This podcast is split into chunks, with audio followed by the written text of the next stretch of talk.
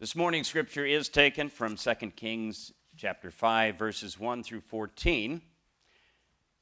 And as you can see, we are returning to the Old Testament, but this time we'll be following not Elijah, as I told the kids, but Elisha. Sometimes I wish God would choose, uh, you know, a little different name. It's easier to follow when you do that. People get confused with Elijah and Elisha. But where we find Elisha, he had just been passed the mantle. Now, the mantle was the cloak that the prophet of God wore. And Elijah had just given it to Elijah, Elisha, before he had been taken up in the flaming chariot. Remember, he went up to heaven in a flaming chariot. Talk about an exit. I guess that's a way to make an exit, right? So, we pick up the scriptures following that. And it has been some time since Elijah has left. Now Naaman, commander of the army of the king of Aram, was a great man and in high favor with his master, because by him the Lord had given victory to Aram. The man, though a mighty warrior, suffered from leprosy. Now the Arameans, on one of their raids, had taken a young girl captive from the land of Israel, and she served Naaman's wife. She said to her mistress, "If only my Lord were with a prophet who is in Samaria, he would cure him of his leprosy." So Naaman went in and told his Lord just what the girl from the land of Israel had said. And the king of Aram said, "Go then, and I will send along a letter to the king of Israel." So he went, taking with him ten talents of silver, six thousand shekels of gold, and ten sets of garments.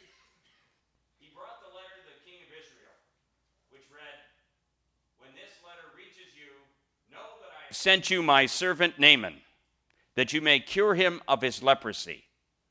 When the king of Israel read the letter, he tore his clothes and said, "Am I God to give life or death, that this man sends word to me to cure this other man of leprosy? Just look and see how he is trying to pick a quarrel with me." But when Elisha, the man of God, heard what the king of Israel had done, had torn his clothing, he sent a message to his king. "Why have you torn your clothes? Let him come to me, that he may learn that there is a prophet in Israel." So Naaman came with his horses and chariots and halted at the entrance of Elisha's house. Elisha sent a messenger to him, saying, "Go and wash in the Jordan seven times, and your flesh shall be restored, and you shall be clean." But Naaman became angry and went away, saying, "I thought for me he would surely come out and stand and call on the name of the Lord his God, and he would wave his hand over the spot and cure the leprosy. Are not Abana and Pharpar, the rivers of Damascus, better than all the waters of Israel? Could I not wash in them and be clean?" He turned and went away in a rage. But his servants approached and said to him, "Father, if the prophet had commanded you to do something difficult, would you have not done it? How much more then when he, all he said was, 'Wash and be clean'?" So Naaman went down and immersed himself seven times in the Jordan, according to the word of the man of God. His flesh was restored like the flesh of a young boy. He was clean and joyful. May the may God add blessings to the reading of the Holy Word. And this is the start of the sermon, by the way. Okay. Okay, are you sure? Those of you who were here last week know why we're laughing, but and she I wasn't going to tell Peter, but she told Peter, so as I said, Elisha is now the prophet of God in Israel. He's established. And as we also found out, we've been introduced to General Naaman of the Arameans. Well, another word for the Arameans, of course, are the Syrians. The general is a great warrior. He'd conquered many people for his king. And he seemed to have everything that anyone could want. He had position. He had power. He had money. He had possessions. He had the respect of his king. He had servants from the people that he had conquered. However, he had something that nobody wanted, and that was, of course, leprosy. Yep, you've heard of leprosy. I kind of couched it a little bit with the kids, because leprosy can be extremely bad. It's that skin disease that at worst or at best can leave you with open sores on your skin that itch like crazy, and in some cases, your skin can rot and fall off. No one wanted leprosy, especially Naaman.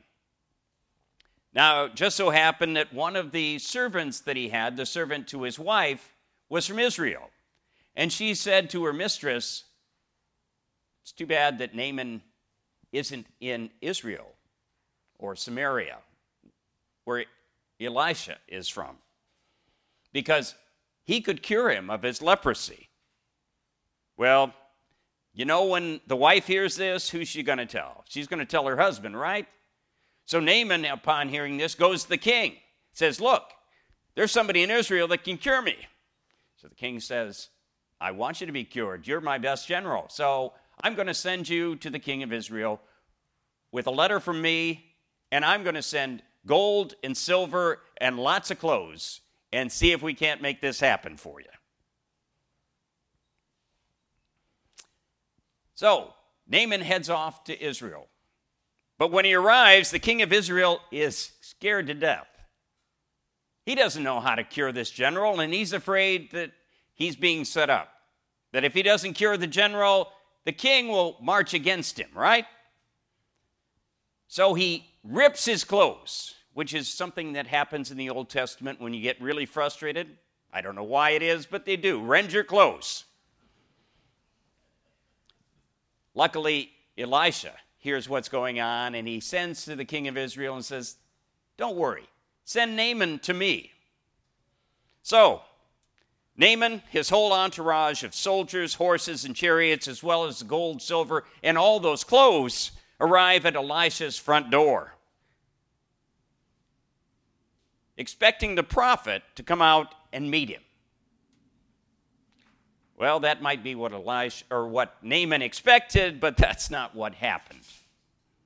Instead, Elisha sent a messenger out to him and told him to tell Naaman, "Go down to the Jordan River and wash yourself seven times, and you will be made clean." Now, as I said, this wasn't what Naaman was expecting, and when Naaman didn't get what was he was expecting, he got upset, to say the least. Angry as all get out would be better. So he turned on his heels, he and his chariots and soldiers, and they were he sped away, muttering to himself, "Don't you know who I am?" You ever heard somebody say that to you? "Don't you know who I am? I am Naaman. I'm the most powerful, respected, and successful general around. I came to you to be healed.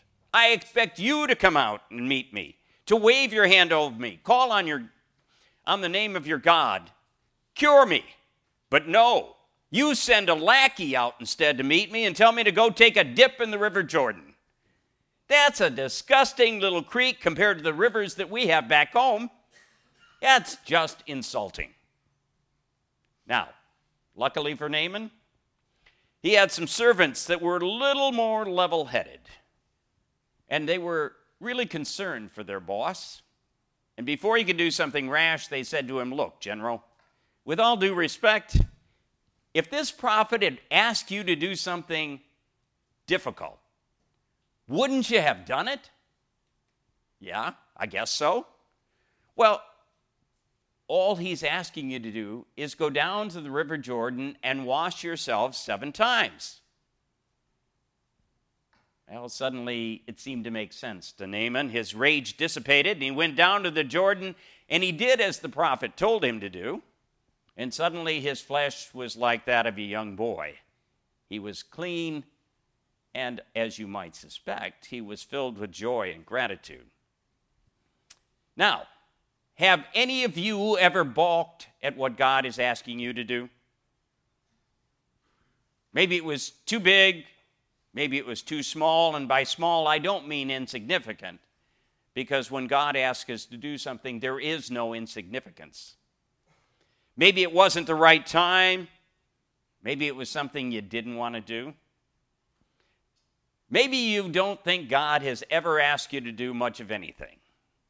I kind of doubt that because, you see, I believe God is asking us all the time to do something in our lives, right? Sometimes it's big, but most often it's one of those small things that when you put them all together, they make big things happen. Oftentimes it's something we can do without a lot of problem, right? It might be help with S O S or Vacation Bible School or the Welcome Inn, or maybe it's make a prayer shawl for somebody or pray for someone or any number of things. Now, I have a confession to make. Those of you who know me know that I was a bit reluctant to go into the ordained ministry. Perhaps it was more, it's more accurate to say that I was willing to go, but on my terms, kind of like Naaman. I had expectations just like Naaman. I, like my mentor, who was a United Methodist pastor, had gone to Yale Divinity School, where I wanted to go and where, of course, Peter graduated from. Not that I hold that against him. But I wanted to go there right after I graduated from the University of Windsor. But I wasn't accepted on my initial try, something about late transcripts or something. I don't know. And though I had been accepted at Drew, out in New Jersey, and Southern Methodist, and Duke, I wanted to go to Yale. So I was going to wait a year and reapply and get my transcript, strip, uh, transcripts in on time. However, things don't go as we plan often in life, don't they? Instead of a year, it was seven and a half years. In the meantime, I worked in the insurance business and then in the automo- automotive paint and supply business, and I was doing pretty well financially. Then came a chance for me to double my salary. One of our suppliers came to me and said, "We'd like you to go and open a warehouse for us. You be in charge of it." It would have doubled my salary. It would involve me uprooting my family and moving down to Indiana.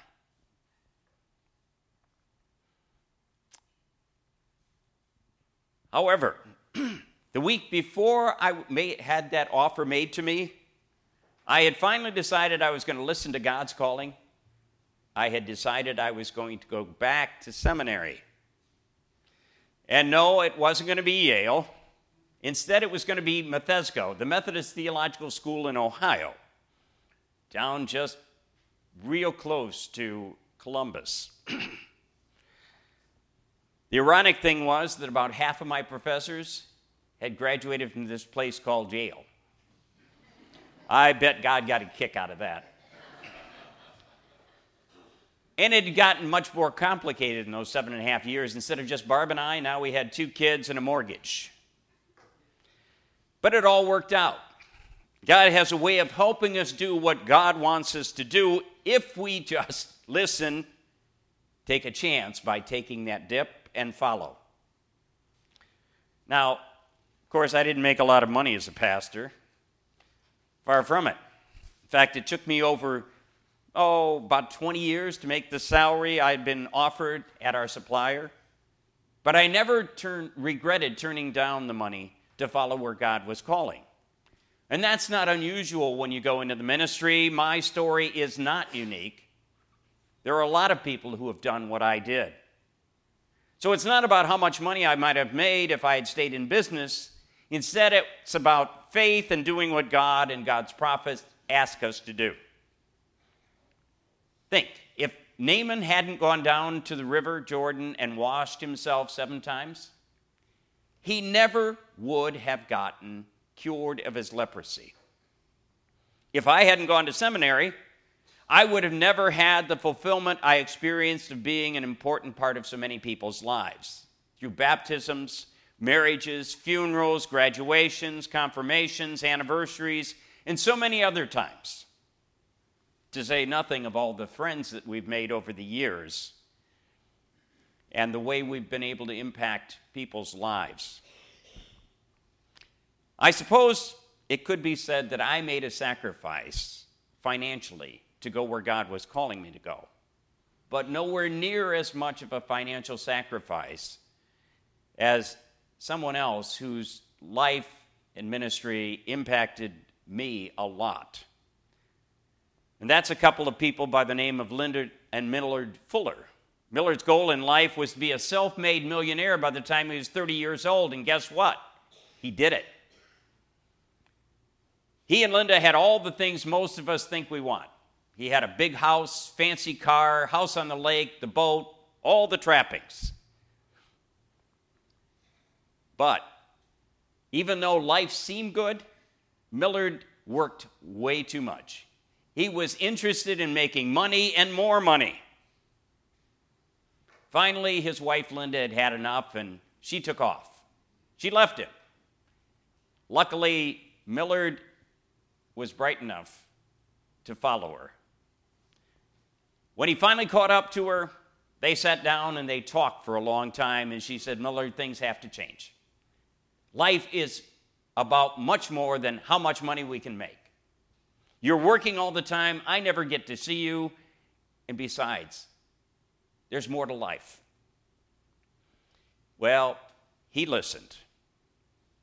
And they set out on a journey that would eventually lead them to a man named Clarence Jordan in rural Georgia near Americus. Clarence had been helping the poor, especially African Americans, since the mid nineteen forties. Hear that again. Clarence had been helping African Americans in rural Georgia since the mid nineteen forties. Guess what?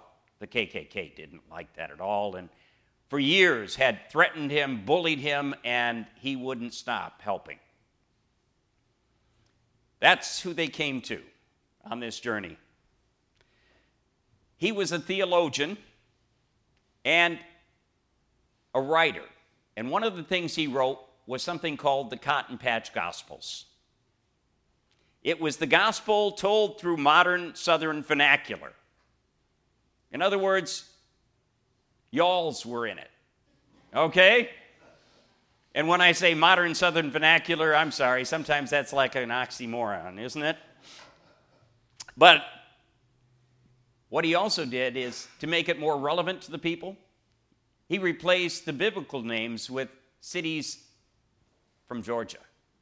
Jerusalem became Atlanta.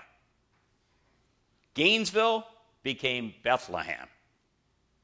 And it was a transformational time for Millard and Linda, studying the scriptures under Clarence's tutelage, working with him to better the lives of the poor people around, until they finally made a decision to go to Africa and help build homes in partnership with people in need over there. After a few years, they returned to the United States in nineteen seventy-six. nineteen seventy-six, let's see. That's the two hundredth anniversary of our country, isn't it? They started a new ministry called Habitat for Humanity. Yeah. Contrary to popular belief, it was not Jimmy Carter that started Habitat.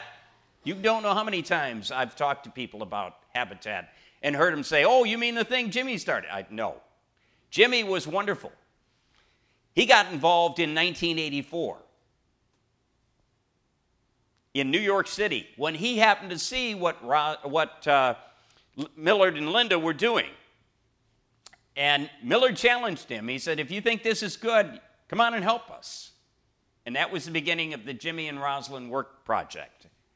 And I've been fortunate enough to be on five of those around the world. It was also helpful, though, to have President Carter's name when I and ten other people started Habitat for Humanity in Saginaw in nineteen eighty-six. Because it gave us instant name recognition. I could say, well, about Millard and Linda Fuller, and this is Habitat for Humanity, and I'd say, and the thing that President, former President Carter is involved. Oh, I know what you're talking about. However, without Millard and Linda hearing God's call and taking the chance on faith to follow where God was leading, millions of people around the world would still be living in shacks instead of simple, decent, affordable homes they built and bought in partnership with Habitat for Humanity. Now, my friends, sometimes God calls us to do big things and make what seem like big sacrifices. And at other times, God calls us to do smaller things, like putting aside our pride. You see, that's what Naaman had to do, wasn't it? He was a big shot. He had power. He had position. He was in favor with his king. He had wealth and all the trappings. What he didn't have was his health. And those of us who have been sick at one time or another, and most of us have, right, know that it's literally a pain when you don't have your health. Well, for Millard, it wasn't his health that was he was in danger of losing. It was something much more precious, much bigger, much more important to him, the love of his wife. What Leonard and Naaman both had to exercise was their trust in God. And in it, they found fulfillment and gladness. Now, I know it's not easy to trust in this world, especially today. As we look around the world, sometimes we wonder, who the heck can we trust, right? Everyone seems to be telling us something they think we want to hear. Oftentimes, they're trying to sell us something, a product, a service with the disclosures written so small and moving across the T V screen so fast you can't read those. Why? They don't want you to know what it says down there. That's why it's in small letters and moves so quick. It's all about selling products, making money, and yes, I'm jaded. They don't want you to know what the side effects are or the drawbacks. In politics, forget it. Who can you trust, right? Well, my friends, we can trust God. We can trust God's Son, Jesus. And we can trust God's Spirit. Trust in faith, have faith in God. And last week I said we need to listen. That's still true. Millard listened to Linda. Naaman finally listened to what the prophet was telling him to do. Yes, the world can be a cynical place and make it hard for us to trust anything or anyone. But you see, we are made in God's image, and as such, we are not satisfied until we connect with God at the very depths of our beings. That's when we strive to be as truly and fully human as God intends us to be. Think about that. To be truly human. What's that mean? Again, that means to love each other, to work together, to share together, right? When we strive to be truly and fully human as God intends us to be, listen to these words from Frederick Buechner, Presbyterian pastor and one of my favorite authors, who writes, "The world is full of dark shadows, to be sure. Both the world without and the world within, and the road we've all set off on, which is long and hard and often hard to find. But the word is trust. Trust the deepest intuitions of your own heart. Trust the deepest intuitions of your own heart. Why? Because in that trust, we find the source of our own true gladness. We find God. So trust the road. And above all else, trust God. Trust God," he writes.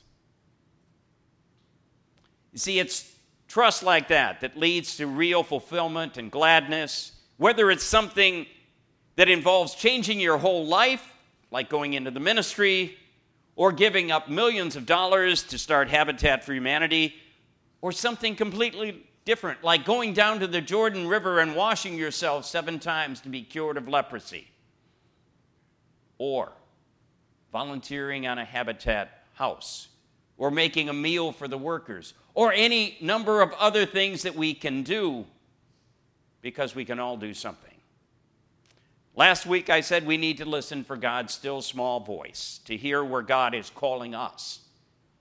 This morning I'm saying we need to listen and trust what God is calling us to do. Trust enough to follow where God is leading each of us, because God has a plan, and it involves all of us. It involves each of us. Pastors, prophets, even millionaires willing to give up everything can't do it alone. We need each other, doing what God calls us to do, working together for the welfare of all of God's children, all of humanity. Do we really want to make America great? Well, my friends, that's when we're all working together, regardless of what faith we practice, what color we are, what sexual orientation we are. It also doesn't matter wh- whether it seems to be a big task or what we might think is a small task. We merely have to trust and do what God is asking us to do, to, to take that dip, if you will. And we'll find fulfillment and gladness that life has to offer us. And also, the world will be a much better place, a world filled with trust, love, and real peace. Amen, my friends.